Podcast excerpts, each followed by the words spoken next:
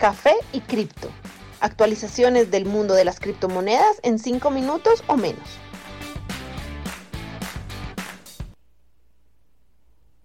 Buen día para todos, soy su anfitrión Miguel, actualizándolos hoy 29 de enero de 2021. Al momento Bitcoin se sitúa a 35.200 dólares tras corregir un poco del movimiento alcista que tuvo el día de ayer, lo llevó a un valor de 38.600 dólares.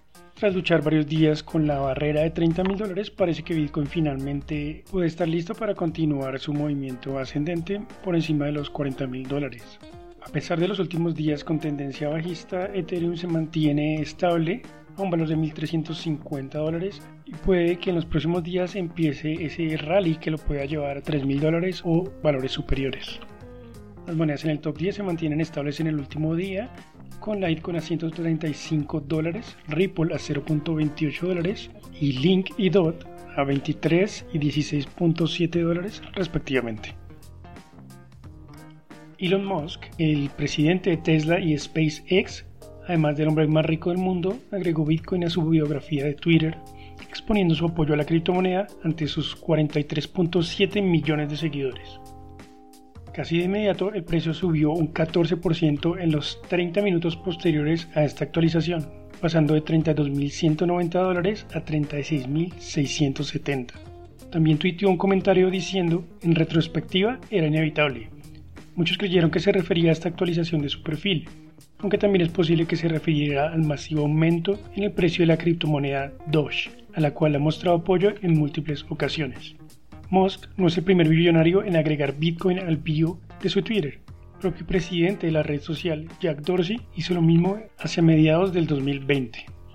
El billonario Ray Dalio, fundador de Bridgewater Associates, los cuales manejan activos por 150 billones de dólares, ha salido a apoyar públicamente a Bitcoin. Creo que Bitcoin es una gran invención. Haber creado un nuevo tipo de dinero con un sistema programado en un computador y que ha funcionado por alrededor de 10 años mientras gana mucha popularidad es un logro impresionante. Apenas el pasado noviembre, Dalio dijo que el gobierno iba a prohibir Bitcoin, aunque posteriormente reveló que no sabía mucho del mundo de las cripto. En Bridgewater estamos mirando nuevas alternativas de inversión y Bitcoin no se va a escapar de nuestro escrutinio, mencionó Dalio. De lejos la noticia más importante del mundo financiero es el ataque orquestado en Reddit por miembros del subreddit de la subcomunidad Wall Street Bets o apuestas en Wall Street. Gracias a una inversión masiva en la acción de la empresa GameStop, los billonarios hedge funds o fondos de cobertura, considerados corruptos y manipuladores, se encuentran entre la espada y la pared. Esto tras perder más de 70 billones de dólares en los últimos días, pues esto le apostaban a que la acción siguiera bajando como lo ha venido haciendo en los últimos años. A raíz de esto, el portal Robinhood, donde la mayoría de inversiones se llevaron a cabo, decidió cerrar la opción de la compra de esta acción, junto a otros portales que tomaron la misma decisión, lo cual es considerado ilegal y se ha pedido de forma masiva una investigación por parte de la Comisión de Valores. Muchos están insistiendo en que es hora de moverse a modelos de trading más descentralizados como se está haciendo popular en las criptomonedas. Estos exchanges operan en múltiples computadores y por su naturaleza descentralizada, la compañía propietaria no puede tomar decisiones como suspender el trading. Los eventos de la última semana han aumentado cada vez más la demanda por este tipo de exchanges, buscando que los inversores particulares puedan protegerse contra grandes organizaciones financieras y políticas.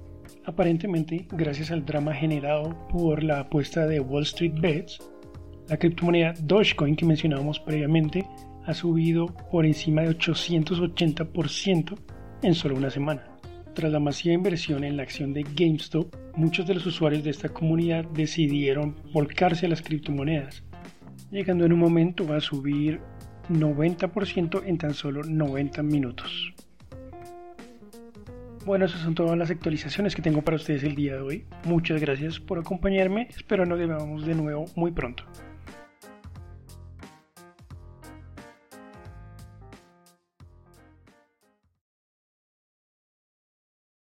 Los artículos y análisis mencionados en este podcast no constituyen una recomendación u oferta de inversión ni una promesa de resultados futuros. Haremos todo lo posible para garantizar la precisión de la información incluida en este podcast sin asumir ninguna responsabilidad por cualquier información faltante o incorrecta. Las operaciones con criptomonedas implican un elevado riesgo, incluyendo pérdida parcial o total del capital invertido y pueden no ser adecuadas para todos los inversores.